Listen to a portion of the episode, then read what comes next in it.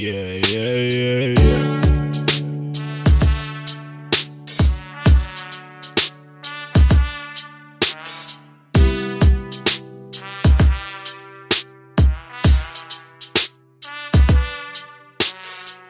Hey guys, my name is Alex, and this is the Thousand Movie Project podcast. This week, I like to quote on somebody's Instagram story. I clicked on the response bar and I sent a little applause emoji. She responded to the emoji with a full paragraph of text, elaborating on what the quote meant to her. So I responded with a paragraph of my own. A few minutes after that, she responds with two paragraphs. Shortly after that, I respond to her two paragraphs with a single paragraph, maybe 40 words. Whereupon she writes back, almost immediately, I have enjoyed this conversation. And suddenly it's over.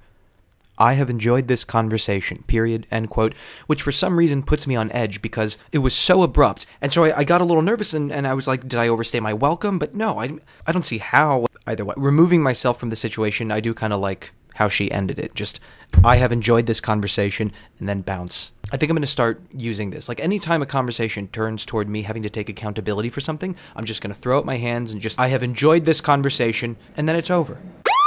Sir, do you realize how fast you were going? I have enjoyed this conversation. Alex, he came out wearing flannel. This baby is obviously yours. I have enjoyed this conversation.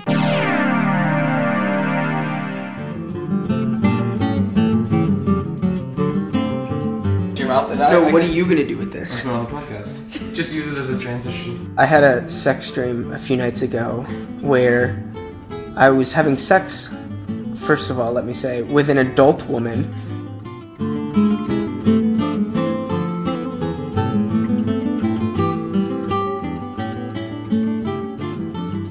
Got this colleague who's in his 80s. Call him Peter. And Peter's got four sons, the youngest being about my age and still living with him way up in West Palm Beach, about a hundred miles north of here. And Peter, the old man, doesn't drive anymore because his eyes are bad. He actually can't read anymore either, unless he wears his own special glasses and holds the page right up to his nose. Sometimes he'll hand me things that need his signature, and I'll scribble a few loops on the dotted line.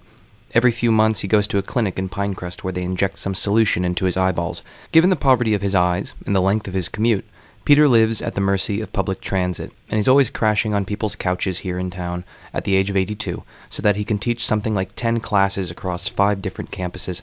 He's always asking for rides. This was a way bigger issue a couple years ago when, ironically, I lived right here in town. He'd come to the tutoring lab where I work, and he'd ask me to take him home, and always hasten to say that his place is right along the route that I probably drove home anyways. Peter apparently thought that I rode like a deflating balloon in zigzags through the night sky. Like I, his apartment was not on my way home. Every night, though, his head of long white hair would pop through the doorway. Alex, can I catch a ride? So I start driving him home on the regular. Nice conversation along the way. He's an agreeable dude, pretty funny. I can't rightly say it's a problem to be driving him home each night. But then he makes it a problem. One night, we're getting in the car, and he says to me, Hey, can we stop at Walgreens for a minute? We stop at Walgreens. I wait in the car. Peter comes out a couple minutes later with a pack of Reds. I didn't know you smoke. This is especially odd on account of his much younger wife died of lung cancer just a few years ago. I don't, he says, lowering himself into the passenger seat. They're for Travis. Travis is his youngest son, the only son he had with the wife who died of lung cancer, a lung cancer that was caused by decades of smoking. Smoking, as I'm told by colleagues who know the story better, the same brand of cigarettes that the widower now buys for their only son. But that's not my business. I drive him home. He struggles to get out of the car and tells me, as he's closing the door, that he loves me. A few nights later, Can we stop at Walgreens real quick? This is now a daily thing. There's probably some personal reason why he keeps asking me since he knows I'm going to stop there anyway, but it's fine. We stop at Walgreens and he buys a pack of cigarettes for his young son, and then we drive, drive, and as we're about to turn into his building, wait, sorry, can we just stop at Starbucks just a second? The Starbucks is a block away. We go there. Sitting in the parking lot, he calls his son Travis to ask the boy if he wants anything from, quote, Starbuckies. Travis says yeah, says he'd like this particular thing. So Peter goes in and comes out a few minutes later with only that thing. I'd been thinking that he needed to go to Starbucks for something that he had maybe promised his son he would bring home earlier. Maybe he needed a bag of coffee grinds for the morning. But no. He got an impulse to do someone else a favor, and then he used me to do it. I am officially his chauffeur chasing his whims, helping him to provide for his son the things that he cannot provide on his own. A few nights later, we've got a new routine Walgreens for smokes, Starbucks for a drink, and then the Cuban bakery next door to Starbucks so that he can get a sandwich for his 24 year old son who apparently cannot cook. The son who, each night, is presented with a bounty of treats from his elderly father tobacco, a tall sugar drink, and fatty sandwiches. The sandwiches take 10 to 15 minutes to prepare. Driving him home each night has become a 45 minute detour. I start getting annoyed with the stops. Peter and I are talking less and less as I drive. I say passive aggressive things that I shouldn't, and he responds with passive aggression. There is now a nightly tension. One night, and this is about a half hour till quitting time, I'm standing in the tutoring center and I'm stressing out because I've got a date, and I don't get many of those. I'm supposed to meet this woman in Coral Gables at 9, so when Peter comes into the lab that evening to ask if he can get a ride home, I tell him, yeah, but we can't make any stops. He says, Well, I need to just stop at Walgreens at least. I shake my head. He's smiling at me, but the smile isn't friendly, and he says, We can't make one stop. When has it ever taken more than five minutes? I say, No stops tonight, Peter. Take it or leave it. Peter huffs at me and storms out of the lab. So begins the month long silence between us.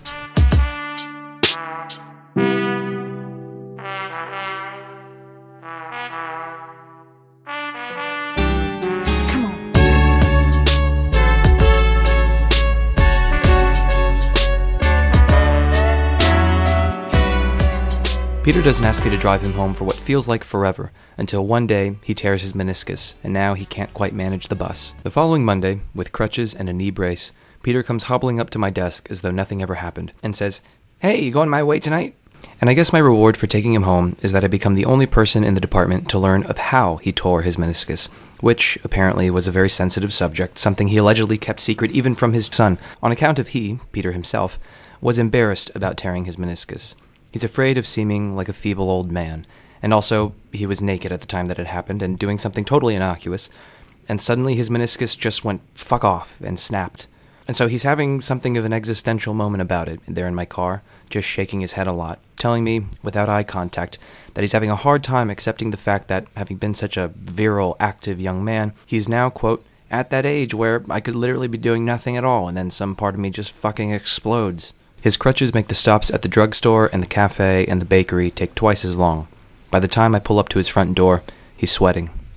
Finally, fortunately, a student sweeps in and lifts the burden. An unbearably religious, lanky, talkative 28 year old realtor named Michael becomes obsessed with old man Peter in a creepy way that Peter, who's nothing if not industrious, uses to his advantage. Michael never wants to be away from Peter. And Peter, now, has a constant chauffeur. And I am off the hook. That was two years ago. I've agreed to drive Peter to maybe four different places since then, and sure enough, he's an agreeable passenger. Makes decent small talk, tells me stories, we talk about old movies. He's a pleasant guy.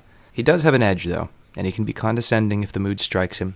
Ungrateful, curt, presumptuous, sexist, impatient, entitled. I kinda don't like driving him home, but I think that part of me keeps doing it because I enjoy not liking it. This past Saturday, I get a text from a colleague about an hour before my shift begins. It's 8 a.m., and he says that Peter's been in and out, looking for me. When I get to the office, Peter's waiting there, and he comes up to my desk and he starts chatting me up. He says, Hey, come have a seat with me, chat with me. We've got no students yet, so I go ahead and join him at one of the tables, pour him a shot of coffee. He starts telling me stories. He's all animated, big, sweeping gestures, impersonations, chuckles, He's telling me about his years in the Peace Corps in Jamaica, and one of his stories, for instance, is about the time these five guys once surrounded him with guns as he was getting out of his car, shouting and grabbing at his shirt, and when they finally pulled him down onto the pavement, the leader of the group spoke up clearly and said, Give us all your money. Peter, worried at first but then exasperated, simply pointed at his 20 year old Nissan and said, You see this piece of shit I'm driving? You think I got any money? Everybody laughs. One of the muggers helps him to his feet and gives him a high five. Later that week, he sees one of the gunmen at a marketplace, and they wave. Stories on stories on stories. He's asking me about myself, and it seems normal, polite. But of course, it's neither of those things, and I should know better, because Peter has never asked me a sincere question about myself that wasn't some avenue toward figuring out if he could finagle a certain kind of favor out of me. But I'm gullible, and I let myself get suckered into it so that I'm all buttered up when he leaves, and I'm still kind of buttered up when he comes back in a few minutes before closing and sits across the table from me while I'm talking with a colleague who's standing up at a podium. And then Peter interrupts our conversation to say, Boy, I did something real stupid today. His demeanor is different from earlier. I'm feeling an old, familiar dread. I say to him, What'd you do, Peter? I forgot my billfold at home. I guess it takes me a minute to process what that word means, so I just sit there. Peter drums his fingers on the tabletop. What are you going to do? Good question. I say, Where are you staying tonight? Broward. How far is that from your home? About an hour. I nod. Peter nods. I say, So, when are you going home? Not till Tuesday night. This, remember, is Saturday morning. So you've got no money for four days? Nope. So how are you going to eat? Peter shrugs, pops his eyebrow in a hopeless way. Can't you get your son to bring you money? Well, see, he doesn't have money. He sounds flustered to be saying this. I think he knows I'm not a fan of his kid, and that he maybe thinks I'm prompting him to say this in order to humiliate him. I support Travis. He doesn't have anything. I say, okay, but he lives at your apartment. Can't he bring you your money? I don't want to bother him. Peter, it's a one hour drive. He's got a car and you need help. Why not? Peter waves it away, folds his arms over his chest. I want him there. I don't want him driving around. I say, so you're going to starve for all these days because you don't want your kid to have to spend two hours in traffic. Peter shrugs, looks hard at me. I guess so, unless I can find some money. I squint at him. You're asked, are you asking for money? It comes out half statement, half question. If you've got any to loan me, it'd sure help. I look at him for a long time. Then I look at my colleague, and then, kind of on autopilot, I lean over and pull my wallet and give Peter all the cash I have. 30 bucks. It's a good portion of all the money I have in the world right now.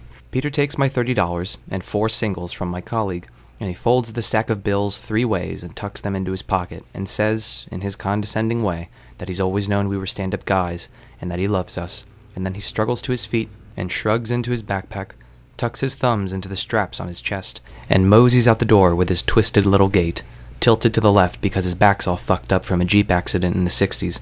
Peter's feet are always pointed in different directions than the one that he's walking in. There's a silence in the lab after he's gone. My colleague Ralph is smirking and shaking his head. I'm touching my eyebrow. In the future, I tell myself, I will be glad that I did this. An old man needed money, and I gave him all the cash in my wallet. I did a good thing. I did a very good thing. But I can't help ask myself, why am I so fucking angry right now? Peter tells me later to pop into his class the following Saturday so I can get reimbursed, and I grumble about it, but I agree. A week goes by. On the Saturday morning in question, I show up to the lab, I put my bag down, I clock in, and then hurry downstairs to collect my cash. There's a note on Peter's door. Class is canceled until next week. A week goes by. The next Saturday morning, I get to work. I run up to the lab, I put my bag down, I clock in, and then I hurry downstairs to Peter's class where he's looking very frail, and he's talking in something of a murmur. I sit by for a moment until class ends, and then, when he's coming out, we walk and talk, and he says that he had two stents put into his heart last night. This brings him up to six stents over the past 18 years.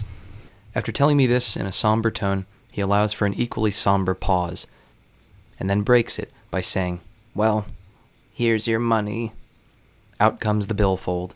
He starts thumbing through it. Part of me wants to tell him no, it's fine, that I don't need the money. But I do need the money. So I stand there while he counts it with a trembling hand, and I start thinking seriously about finding another gig. Peter goes on popping in and out of the lab every Saturday for the rest of the semester, and for all that he gets on my nerves sometimes when I think of how manipulative he can be, and while I've made some scathing judgments about his parenting style that I really ought to keep to myself, the old man's got a charm to him. He's a hippie in his marrow, a retired minister who preaches on occasion but has never mentioned at the office a single thing about his beliefs unless somebody asks. When somebody does ask about his beliefs, he answers, but he keeps it vague. And I'm gonna I'm gonna say that this is his way of being discreet, and that his discretion is a virtue, even though I'm well aware that what it actually might reflect is like a closet atheism, and it might be a sign that his Christian sermons are pure performance, an opportunity for this man who feels otherwise, you know, hobbled and ignored to go up and stand in the spotlight for a while. But I'm not going to be cynical about this, so yeah, let's just say that it's a it's a virtuous kind of discretion. One of the things that makes me uneasy about Peter is that he isn't really curious about anything. Which, I mean, he's 82 years old. He, doesn't need to be. Fran Lebowitz says in Scorsese's documentary Public Speaking that one of the upsides to being in her 60s is that she finally knows everything. She elaborated on this in a subsequent interview where she said that, of course, she doesn't know every fact in the world. What she meant is that nothing can surprise her anymore. Acts of cruelty or stupidity or altruism that might have confounded her in her 20s and 30s and 40s are, now, old hat. She's seen it all before. The faces change, but the world stays the same. And I figure Peter feels the same way about his life.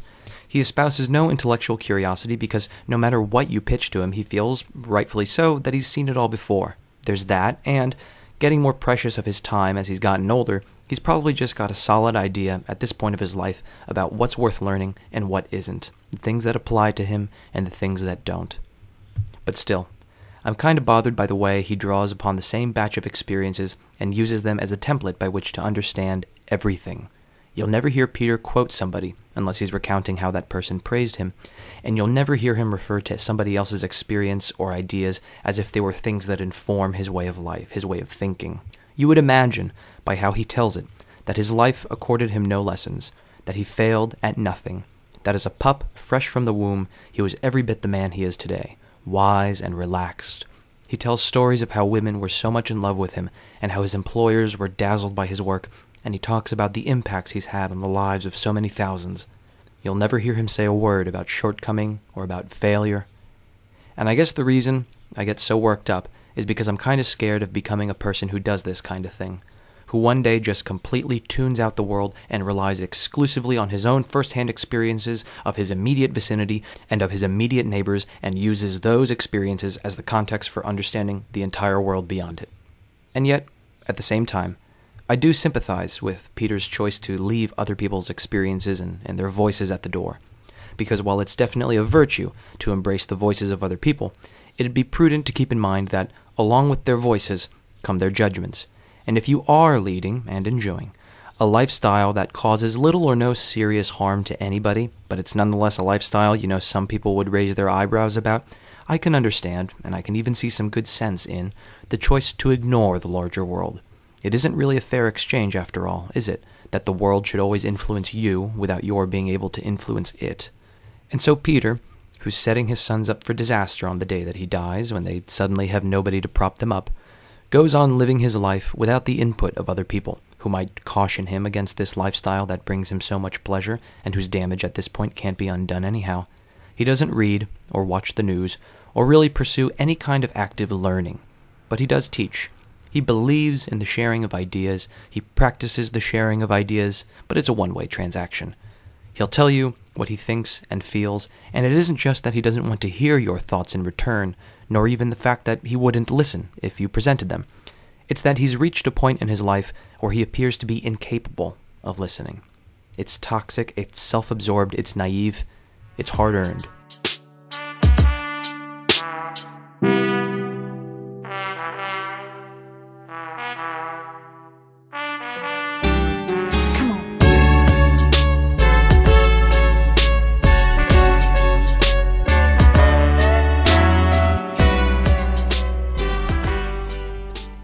Today, for the first time, I saw a homeless man taking a shit on the sidewalk. It was in a place that you could conceivably call discreet. It was a sidewalk with very little foot traffic, and he chose a spot that's flanked by two tall hedges. I was passing by on the sidewalk with which his sidewalk, and at that moment it was very much his sidewalk, intersects. I glanced to my right as I was passing by, and, seeing what appeared to be a grown man taking a very big shit in broad daylight, I stopped. Not because this is normally the kind of thing that I like to watch. It appears rather that the sight of a bottomless man squatting on a Brickell Avenue sidewalk at 8 a.m. is a sight that, if not exactly appetizing or arousing or attractive, does need to be registered.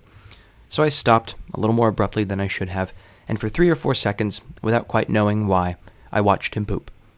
Almost immediately, given that hasty stop of mine, the pooping man looked up at me.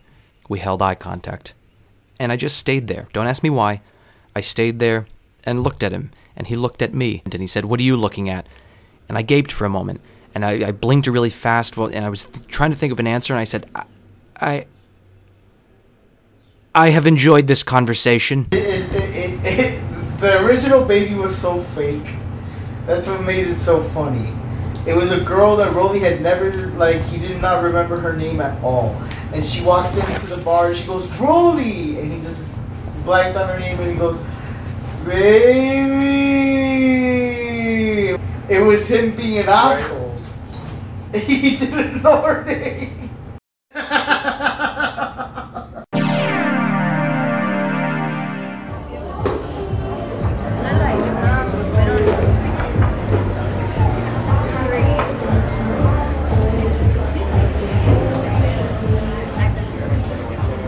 I'm sort of happy to report that what you're hearing in the background are not the sounds of El Pub, or Arahi's Bakery number 2, or some other 8th Street diner where I'm forcing some grease trap of a sandwich into my mouth. They're the sounds, rather, of an Italian bistro just off of Brickell Avenue called North Italia. It's a Sunday afternoon, and this is a part of my ritual. First, I go to Pasión del Cielo and do a little writing, read a few pages from the New Yorker over a Cuban espresso, and then I come here for what I tell myself will be a single can of Sierra Nevada's hazy little thing IPA, but always turns into two or three. Friendly servers at a clean hardwood bar serve their beer in a frosted glass, and with the back wall of the bar being a window that opens to sunlight and a breeze, there's something Edenic about it, open and bright, something very Sunday. That my Sunday ritual should routinely rack up a $30 bill is kind of absurd, considering my situation, but I defend its indulgence on grounds that, for all of my searching in books and movies and the high places and the low, I never did find Jesus. And each week being a blessing all its own, a guy's gotta have some way of seeing the old one out and the new one in.